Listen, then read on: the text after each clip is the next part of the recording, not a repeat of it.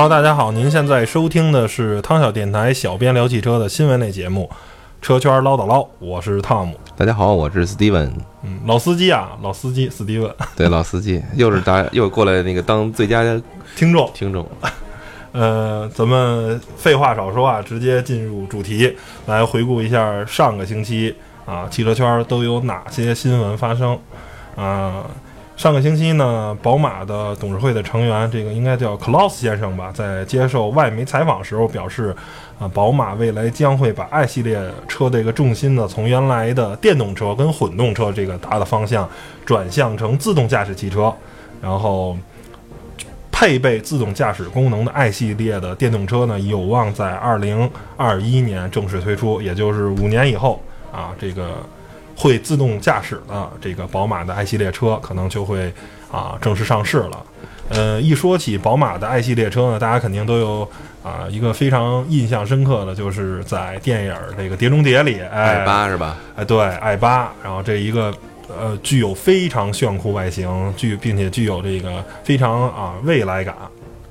非常科技感的这么一款车，嗯，然后呢，这也是宝马在啊这个电影中非常成功的这个植入的这么一个典范。然后剩下的就是它的这个小不点儿啊，i 三啊，i 三不错，还可以，感觉我没坐过，我感但是从外观感觉还不错吧？呃，卖的太贵了，因为四十多万的售价，相比它这个车身的尺寸呀，还有续航等等方面，实在是没道理啊。它是纯电动的，纯呃有电动的，好像也有也有油电混合的。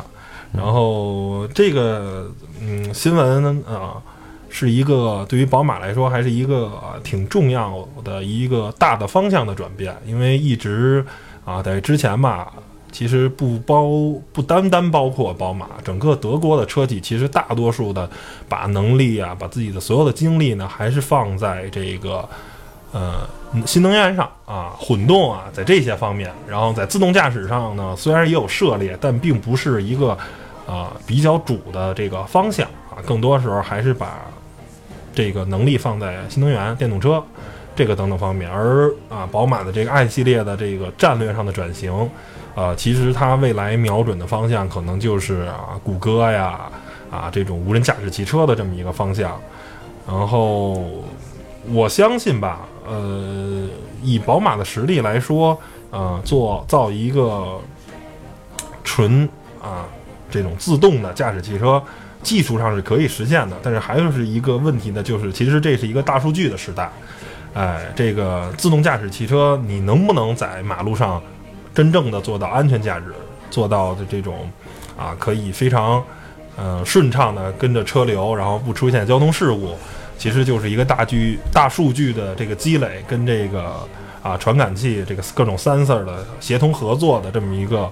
啊东西。然后在这方面，谷歌已经走得非常非常前了。谷歌已经有它的谷歌的那个无人的小车啊，已经有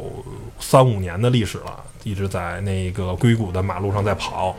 而啊，这个宝马呢，从现在才开始做这件事情，才开始真正的把。自己的精力啊，把自己的财力放在这事情上，我觉得得厚积薄发吧。如果你真的想造一个无人驾驶汽车的话，那我觉得你要比谷歌得付出更大的努力，因为人家已经比你至少领先啊五年的经验了。嗯，你你呢？你觉得？嗯，我我对无人驾驶汽车怎么看呢？首先，嗯，我要吐个槽，嗯，就是，嗯。对于宝马这种前瞻性的思维呢，我要首先觉得这没有什么问题啊。但是呢，跟谷歌一样，我觉得像这种无人驾驶汽车，在呃西方国家，比如说欧美这些国家，我觉得是可行的，因为当地人的各种的交通规则和素质，造成了就是它是在理性层面能够去去驾驾驭的。你所谓的大数据的这种分析呢，也是我觉得相对来说还是比较简单的。但是如果你要投入到中国市场，那么你要加入人这个因素的话，那么就很难说了。我觉得，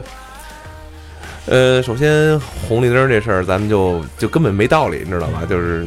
可能那汽车它判定就是 OK，那红绿灯我该过就过去了。那没想到就有一个三蹦子，就有一个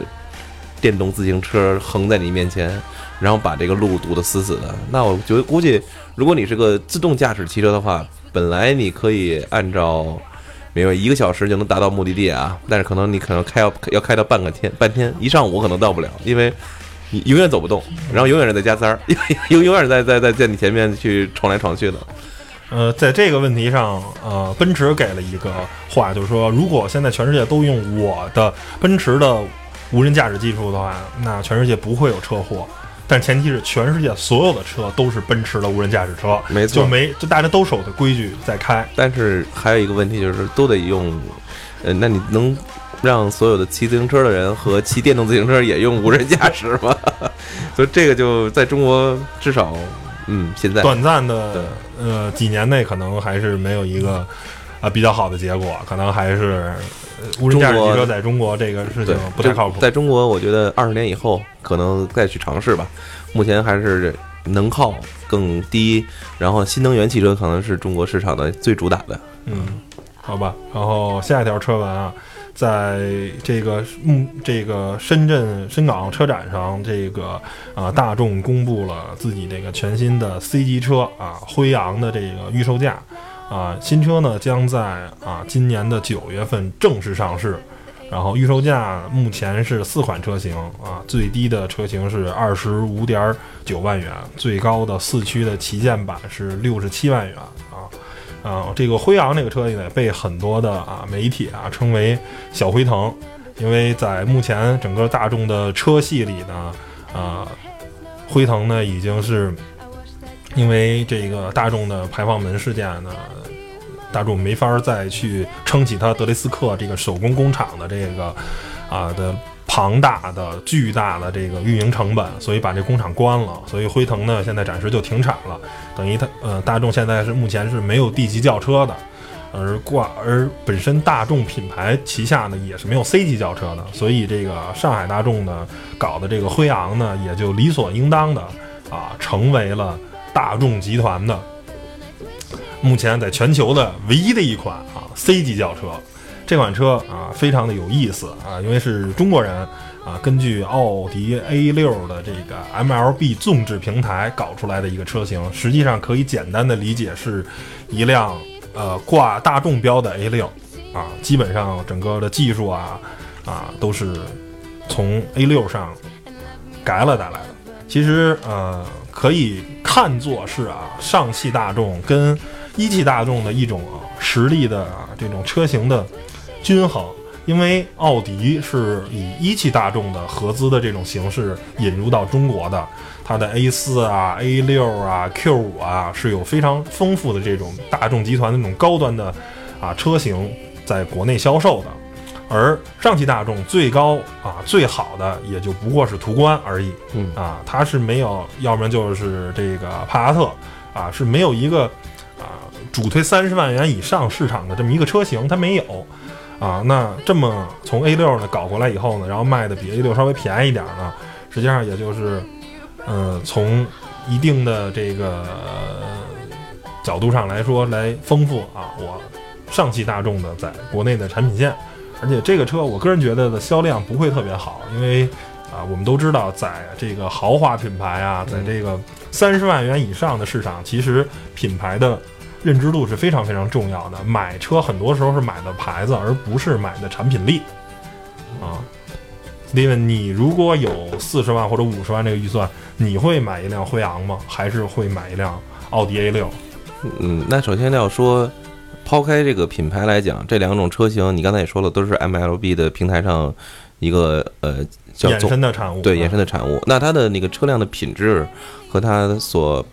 承载承载的配置，那它的区别配置方面，如果是同价格的话，毫无疑问肯定是这个辉昂会更更好，因因为为因为我我本身车标的话，奥迪车标都得值五万块钱。，呃因为我我是开过 A 六啊，嗯我也感受过 A 六的这个纵这个驾驾驶的这个嗯这个感受，呃，我可以说就是一分钱一分货，确实是让你感受非常的那个沉稳，而且的你的操纵感也非常的强，然后那个提速啊各种，因为我开那款是四点五 TFSI 的那个，那不是四点五，那叫四五 T 啊，对，四五啊 TFSI 的，然后呢，应该是相对来说 A 六里边配置较高的一一款了，应该是，没呃没，如果没记错啊，可能是三点零 T 的发动机，我查一下啊。那么它的这个售价是那个应该是二点五 V 六的那个自然吸气发动机，那如果说横向去比较的话，那这款车就是四十五 TFSI 的那个售价应该是多少呢？应该是六十万到七十万。啊，那如果说辉昂的话，那可能是在四十万左右，对吧肯？定要肯定要便宜啊。如果说对于驾驶更四五是五十二万，五十二万，对吧？五十二万。那如果它的价格能比它要低，可能百分之三十，如果是我的话，我可能会更会选择这个大众品牌吧，因为价格是一样的，然后你的驾驶感受是差不多的，可能我会选择我我可能不太在意这个品牌这个东西，或者说不太在意。这个虚的这个东西，我觉得一分钱可能更拿更少的钱获得更多，就是凭同样的这种驾驶感受的话，我更赞成这一点，嗯，好像卖的还贵呢。是吧？呃，辉昂好像卖的还贵。我看这边二零一六款四五 TFS A 六是卖五十二万四千九，嗯，但是呢，四八零 TFSI 的就是应该是同对辉昂是卖五十四万，还有倒置两万块钱，那那这是什么道理？那什么道理呢？就是卖情怀嘛，因为小辉腾嘛。辉腾是吧？对，应该是配置要高啊。这现在因为车还没上市呢，具体的配置表还没有出来，没有办法，那我就是不选了。没有办法做一个特别细的这个比较啊。但是其实以发动机啊还有平台来说，其实两个车是差不多的。那目前这么看来的话，啊卖的还真是不便宜。嗯，行吧，然后咱接着不聊了就，不聊了。确实这个情怀太大了。嗯继续看下一条这个车文啊，嗯。就是奔驰啊，计划推出全新的 SUV 啊，嗯这个命名的形式呢，应该是叫做 GLB 啊，是作为啊宝马 X1 的这个假想敌。而这款车呢，其实也是用的跟 GLA 相同的平台打造，不过啊，应该是在车身尺寸方面是一个更大的这么一个优化啊，更大的一个车身。嗯呃，熟悉奔驰的人都知道，奔驰在两三年前嘛，采用了全新的这个命名方式，啊，它的从最小的车 A B C E S，嗯然后呢，对应的啊 S SUV 呢就是啊 GLA 啊 GLC GLE 啊 GLS，还有啊最传统最硬派的奔驰 G 啊。然后呢，在这个酷配车型呢，就是从 CL 啊、CLA 啊、CLS 啊，就是这么命名的。其实它是啊，用这个 A、B、C 啊、ES 来命名它整个旗下的全部的车型。那这款 GLB 的这个车型呢，就是其实从名字也能看出来啊，它是介于 GLA 跟 GLC 之间的啊。呃，GLA 其实啊，算是一个呃紧凑型的这个呃，难看不难看先说吧，这是一个小车，然后呢，就是奔驰呢在这个车型上有一些断档，嗯。啊，然后其实拿 GLA 去对比宝马叉一的话，啊，感觉宝马叉一在任何方面啊，在尺寸方面啊，尤其是在新的新一代这个全新的宝马 X 一前驱平台以后，它的空间方面其实做的还是相当不错的，而奔驰呢没有一个真正的能拿得出手的对手，因为 GLC 啊，小蓝是中型 SUV 啊，然后呢，想拿一个全方面可以跟 X1 去刚正面的紧凑级 SUV，现在奔驰没有这样的产品。然后呢，也是借着全球这个 SUV 大热吧，然后奔驰呢推出了这么一个 GLB 的这个车型，啊，也是来丰富整个它的产品线。我觉得未来，呃，这个车是有实力跟宝马 X 一去一较高下的啊。其实现在可以看到很多豪华品牌都在啊疯狂的推出小型 SUV 啊，包括奥迪啊，在今年日内瓦车展推出的 Q 二。是吧？然后现在到了奔驰的这个 GLB，受受众人群应该是什么样呢？应该是年轻人吧。然后这个车未来可能引入国内的价位是二十万到三十万之间，啊，大概是这么一个。嗯所以就是稍微可能，我个人觉得可能是，如果是你一个可能是二十到二十五岁的这种年轻人，可能会考虑 GLA。说二十五到三十呢，啊、是一个更多的是这么一个呃细分的市场的一个定位，就是说我对空间有一些诉求，但还不是有那么大的诉求。而相对来说，GLC 啊这些级别的车可能就是三岁以上了，因为它价格也足够的贵啊，然后定位呢也相对来说比较高。对于很多年轻人来说，可能还是够不上。这时候，如果我想买一个豪华品牌的车，然后呢，对空间还有一些要求的话，那可能像这种 X 一啊或者 GLB 这种车啊，相对来说可能是更合适一些。嗯，然，后咱们好吧，奔驰这个新闻就看完了，咱们继续往下看啊。呃，这是外媒啊披露的一条新闻啊，是路透社啊。路透社有知情人士表示呢，路虎呢现在正式准备起诉这个陆风汽车嗯，啊，听说了，我昨天看到这篇新闻了。然后呢是已经在应该是在朝阳的一个法院已经开始正式啊提起这个诉讼了。然后呢就是告陆风 X 七啊抄袭捷豹路虎极光的这么一个事情。其实这个在很早很早以前。陆风刚出 S 七的时候，嗯，这个捷豹路虎好像就有意思要去告他一下，然后但是呢，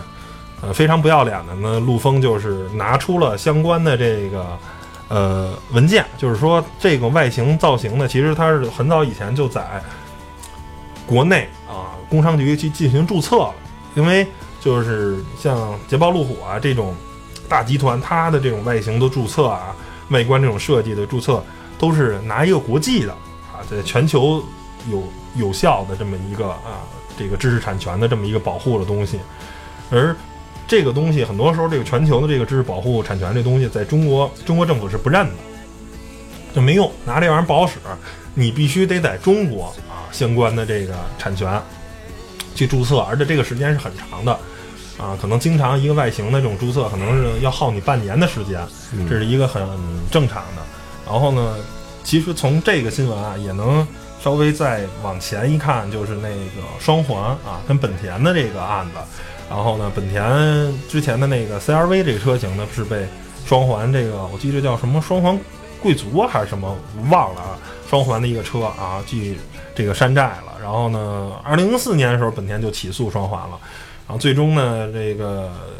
哦，这个对了，叫来宝 SRV 啊。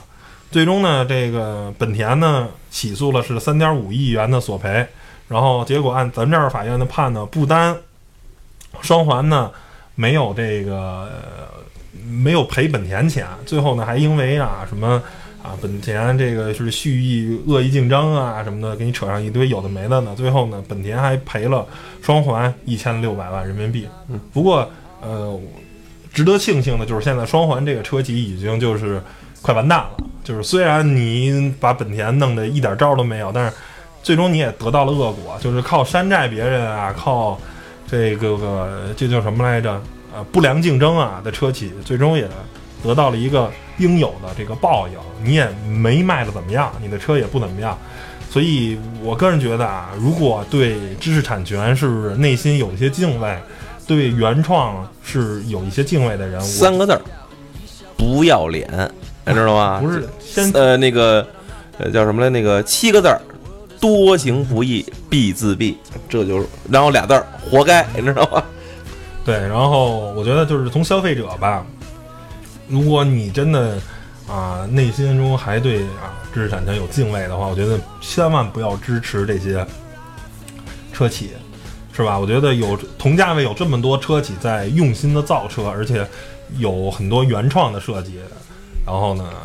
现在很多自主品牌的车造的也真的很漂亮啊，都是如果我没有能力把车设计得漂亮，我可以雇国外的团队啊，我可以请国外的设计师啊，我可以找国外的专业的设计公司去帮我设计啊，我没有必要去简单粗暴的去山寨一个这么一个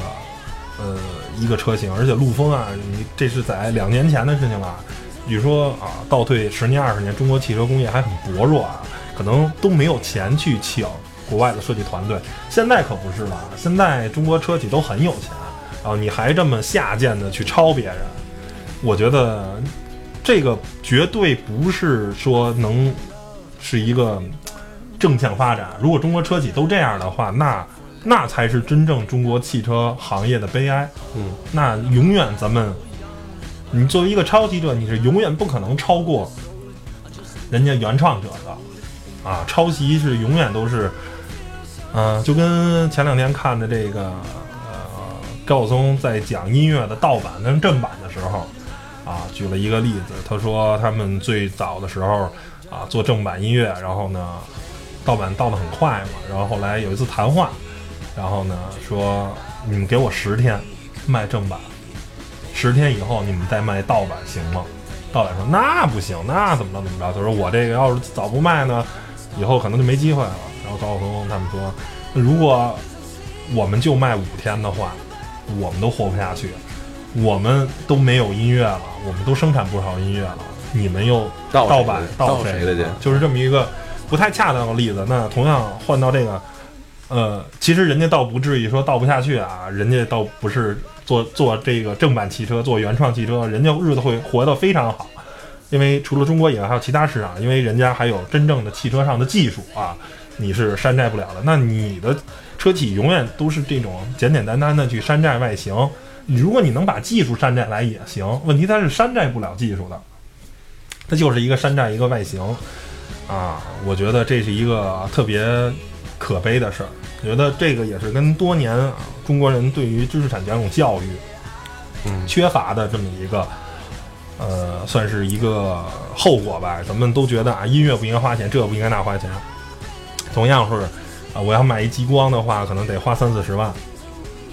而如果我买这个陆风的 X 七的话，我十几万、十五万块钱就可以把一个开回家，而且淘宝上稍微买一个中网啊，花个几百块钱换完了就，哎，看着还挺像的，哎，就看着逼格还挺高的。我但是我觉得这真的，反正对于啊一个汽车媒体的从业者，我非常鄙视陆风的这种做法，非常唾弃陆风那种做法。我也非常鄙视买陆风 S 七的这些车主，我觉得你们就是傻叉儿，我靠！你们不应该支持这种做法。就是在明明啊，如果假如只有陆风叉七，十五万就没有其他自主品牌的 SUV 了，那也无可厚非，是吧？问题是有像长安 CS 七五、什么东南 DS 七、广汽传祺 GS 四、吉利博越，有那么多有竞争力，而且原创度相对来说还比较高的车型，你不去支持，非去支持一个所谓有极光脸的陆风 X 七，对是吧？你们不是傻叉，你们是什么？是吧？就为了便宜，为了装叉呗。就就是为了便宜，就是这个装叉啊。但是怎么说呢？啊，觉得对知识产权吧，对原创者有一个敬畏吧，不然的话，这个时代啊，真是挺可悲的。嗯，你呢？有什么对这事儿想想骂两句的？刚刚才你说的说到就是本身呃，等于说原告成了被告，嗯，然后呢，不但没有得得到法律应有的这个赔偿，反而又自己还搭进搭进来功夫，搭进来钱。对，嗯，从这个角度来讲，我不知道是法律到底是这个是怎么去去衡量这个事情就的。是是这样，就是像之前宝马也告过，好像也是光也是告的双环吧，忘了，反正就是历来啊，在中国这种呃国外的这种原创者告中国这些仿制者这种官司，一般来说就没有赢过嗯啊。一是说国外那些拿的外观的设计是全球的这种啊，嗯。可能是去哪儿这咱们不太知道，反正拿了一个全球的知识产权的这么一个东西，但是中国的时候很多时候是不认这个的，你得必须在中国去注册，这是法律上的。第二个呢，咱们就是所谓抱着这种狭隘的民族主义的这种啊，对自主品牌车企的这种支持啊，一般就是说，哎，我要是我不能有点像那个汉奸那意思啊，嗯，哎，我这不能支持外国人，我得支持中国人。但是实际上，你这么狭隘的民族主义，其实你是汉奸的帮凶，他们才是汉奸，对，是吧？你不是拿好的产品，只是拿啊这种特别烂的东西，然后呢狭隘的利用民族主义的这种，然后造一堆破车，然后卖给中国人。我觉得这不是，是吧？现在有那么多车企在用心的造车，包括你可以看日本、韩国的这些啊车企的崛起，是吧？人家确实在早期可能也是山寨，也是这个用比较啊恶劣的手段，然后完成了最初的原始积累。但是啊，稍微发展起来，人就开始一代一代的造自己的车了。而中国现在你可以啊，从两千年吧开始是中国这个汽车开始啊井喷啊开始爆发的这个元年，到现在我们已经有十五年、十六年的造车的历史了。没错而且我们的车企也有足够的钱了。然后你还现在这个年代还在山寨，包括众泰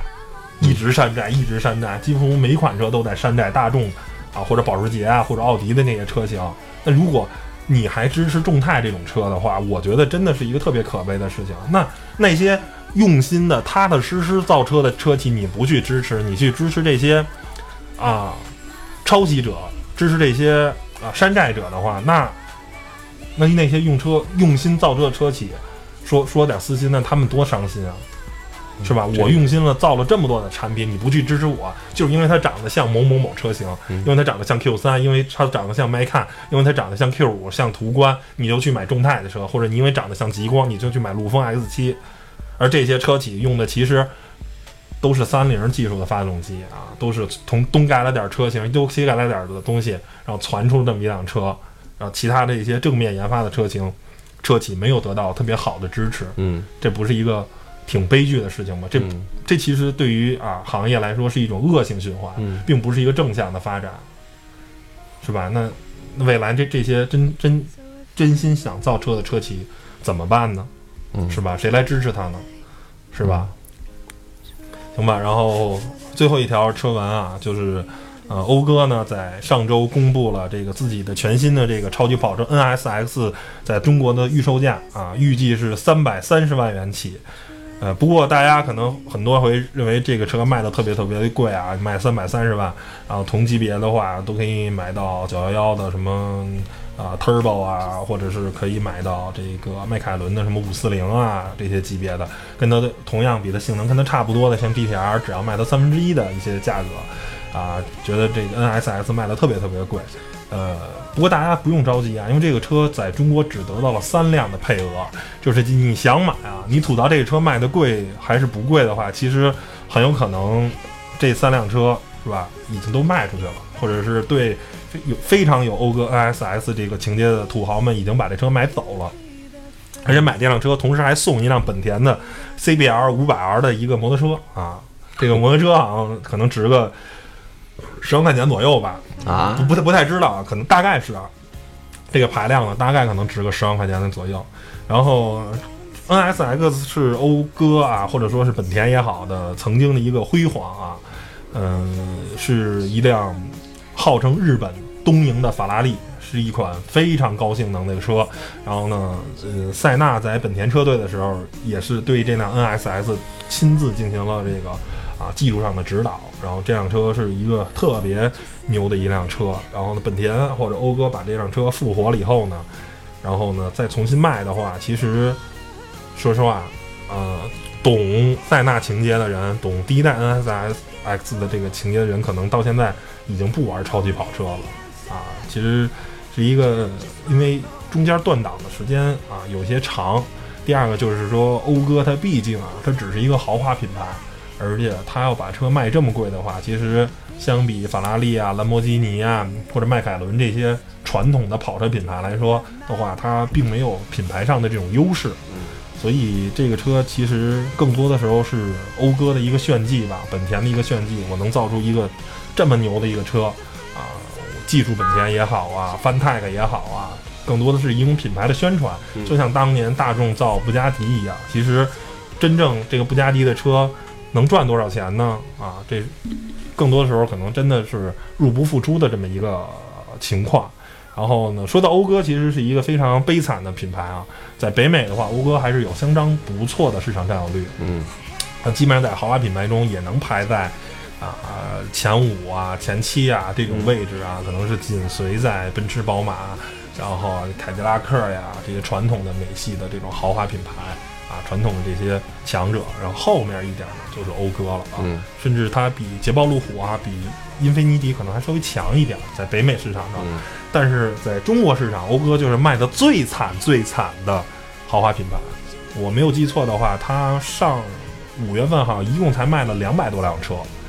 啊，它就是它它的产品线是有七八款、五六款我。曾经在那个就是呃，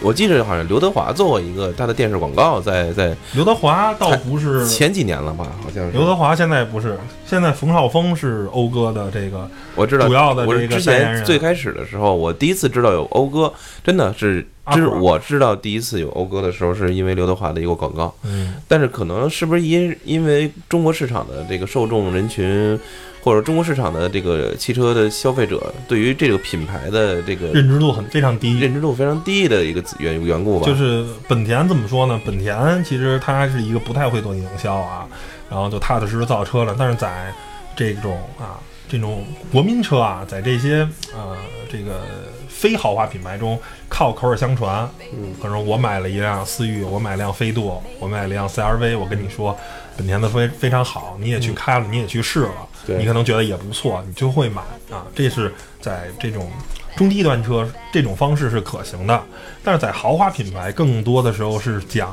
它的这种文化啊，讲这种传承，是不是？对啊，你靠口耳相传呢，可能这事儿就不太靠谱了。没错，然后还有其次呢，就是讴歌这个车的所有的内饰啊，基本上现在目前限售的这些车，什么 MDX、RDX 啊、包括 TL 这些车，你看着啊，就像十年前的内饰啊，它是这种东西，因为它在北美市场的时候，它把东西设计的比较老，呃，是有它内在的道理的，因为。在北美市场，很多这些豪华品牌的消费者其实是四五十岁的大叔啊、大妈什么的，他们并不是特别接受现在这种非常科技感的这种内饰，他们觉得可能这种内饰啊，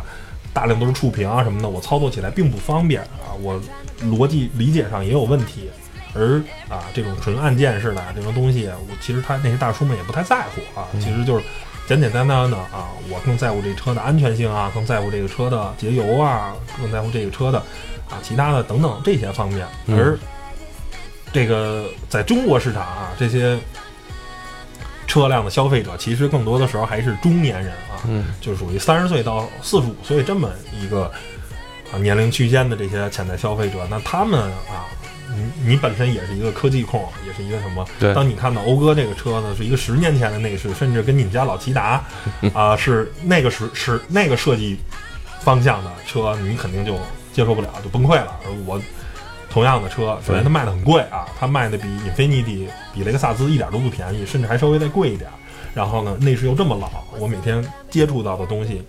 又设计的这么糟糕，那我就不会为它买单了。我又没有什么讴歌、本田的情怀，我为什么要买它的那个车呢？虽虽然它的车的产品力上其实做的还是相当不错的，但是再大的这个情怀也啊没办法去阻止这个车卖的很贵，是吧？因为消费者其实现在越来越趋于理性，越来越趋于这个什么，就同样的价格的话，我是吧？可以买辆奔驰，可以买辆宝马，也可以买一辆日产，不是，也可以买一辆英菲尼迪，也可以买一辆雷克萨斯。我为什么要选择卖的又贵又土的讴歌呢？是吧？这就是一个非常现实的问题。所以觉得，嗯、对于讴歌啊，对于本田来说，啊，可能把讴歌撤出中国是一个比较好的选择，因为你现在这么运营这个品牌，真的不赚钱，除非你重新把你的产品线规划，重新把你的一些黑科技，然后装上一个漂亮的外衣，装上一个漂亮的壳子，把它再带到中国。如果目前还这么运营下去，那每年你说你一个月就卖个两三百辆车，这不开玩笑呢吗？是吧？都不够，说实话，卖的那点挣的那点钱都不够 4S 店电费跟水费，那你就入不敷出啊。讴歌本身它的产品线是在国在美国是有那个国民车的吗？呃，有啊，就 T R X 啊什么的，M D X、R D S 这些车，就是它等同于它比其实就是讴歌这个同样的跟本田的车其实贵个就贵个几千美元啊，然后呢就贵个几千美元，就贵个几千美元，那跟比如像比较起来，像什么美国卖的，可能除了呃日本车比较好的，不是就自己的福克斯，呃就是福特呃福特的系列的，福特的对应的是林肯吗，林肯哦。对对应的是林肯，就是本田的在安全系数做的还是很出色的。那车型比较呢？刚才你说的就是车型属于呃本田的哪款车？本田本田 RDX 应该对的是林肯的 MKC，啊然后？呢 MDX 对应的是本呃对对应的是 MKX，对应的如果是对应林肯的话，就是一个中型的一个紧凑级的。那是国民车，呃，不算国民车啊，就是在啊、这种嗯，就是市场保有率还可以，技术人在豪华品牌中能排到第七、第六，还属于豪华。那讴歌我能不能理解就是它就没有便宜车呗？呃，没有便宜车，没有特别 low 的，因为它是一个豪华品牌，它是本田的豪华品牌。如果想卖的便宜，如果就想卖两万美元的话，你买你买思域就好了。嗯，它基本上可能最便宜的车都得卖到两万八九美元，那三万四万，大概是这个售价区。在国内售价是多少钱？国内最便宜的应该是 T L 吧，三十多万，那其实就是一雅阁啊，但是比雅阁要卖贵到五到八万。啊，其实里头也并并没有特别豪华那。首先我也不会选择它的，对，确实是太卖的太贵了啊！觉得真的讴歌的在中国区的高管啊。包括讴歌全球，你得想想了，你再这么在中国做营销的话，不做这种 local 啊，这种本土化的这种营销的话，这不是事儿。你不能把美国那套东西直接就搬到中国来。我觉得这个肯定是不行。这个东西吧，它其实总结一下这条新闻吧，我觉得就是给我个人感受，呃，现在都说有一种分别心，就是说你买个手机，你跟别人不一样，你或买个什么。就是，但是车这个东西吧，还是可能大家趋于趋于一点相同，因为毕竟它是一个大件儿。然后呢，除非你特别有个性，可能我觉得会选择一个比较另另另类的品牌，或者说相对来说小众一点的。但是这种人相对来说少。汽车行业它其实大多数还是靠着它的走量，然后走它的一个它的一个受众人群更多，是吧？我觉得那那好吧，比如说。卖最好的，你看，还可能还是像原来的这些捷达呀这种大众级、大众级别的这种车辆，然后呢，能够有更好的这种维修的售后的一个呃这个成本能够降低，然后呢，各种的这种呃辨识度，我觉得至少在中国现在这种呃用车环境中啊，我觉得大多数人可能还会选择就趋就是俗一点的，就是更。更更容易被大家能接受的，无论是价位也好，还有它的设计也好，所以我觉得这种车型总结一下，我觉得不是这种车的这种品牌不仅是讴歌，我相信还有很多像路华这种品牌也没有发展起来。它的根深蒂固的原因就是现在中国的市场，中国的汽车这个市场相对来说它还是处于一种初级阶段，还没有到像欧美那种大家可能。我对于这种品质也好，有一种自己的追求。我觉得至少现在目前大部分的一个百分之八九十的这种人群还是处于这种阶段吧。嗯，呃，我但是你说初期阶段其实已经不是了，我个人认为已经是在中期阶段。嗯，因为啊，大家也对汽车啊有一个比较呃理性的认识了，也不是说像像像九十年代或者两二三零五年以前的这么一种啊特别。特别不理解啊，特别不懂，但是也有一些神车党啊，比如啊，他一说日本车不买，要买就买德国车，德国车最靠谱什么的。但是有这样的消费者，其实但是大多数的消费者已经趋于理性了，已经知道了啊，什么样品牌的这个车型啊，各自的特点，我是到底是买一个品牌附加值高的，我还是买一个啊皮实耐用的，我还是买一个小众的富有驾驶乐趣的。其实大多数人还是有一个啊最。最这种 general 的这么一种概念啊，行吧。然后本期啊五条汽车新闻都为大家整理完了，也点评完了。如果您觉得我们这个节目啊有意思呢，请您支持啊转发打赏，行吧？那谢谢大家了。本期这个汤小电台小编聊汽车的新闻类节目啊，车圈唠叨唠就到这儿了。谢谢大家收听，拜拜，拜拜。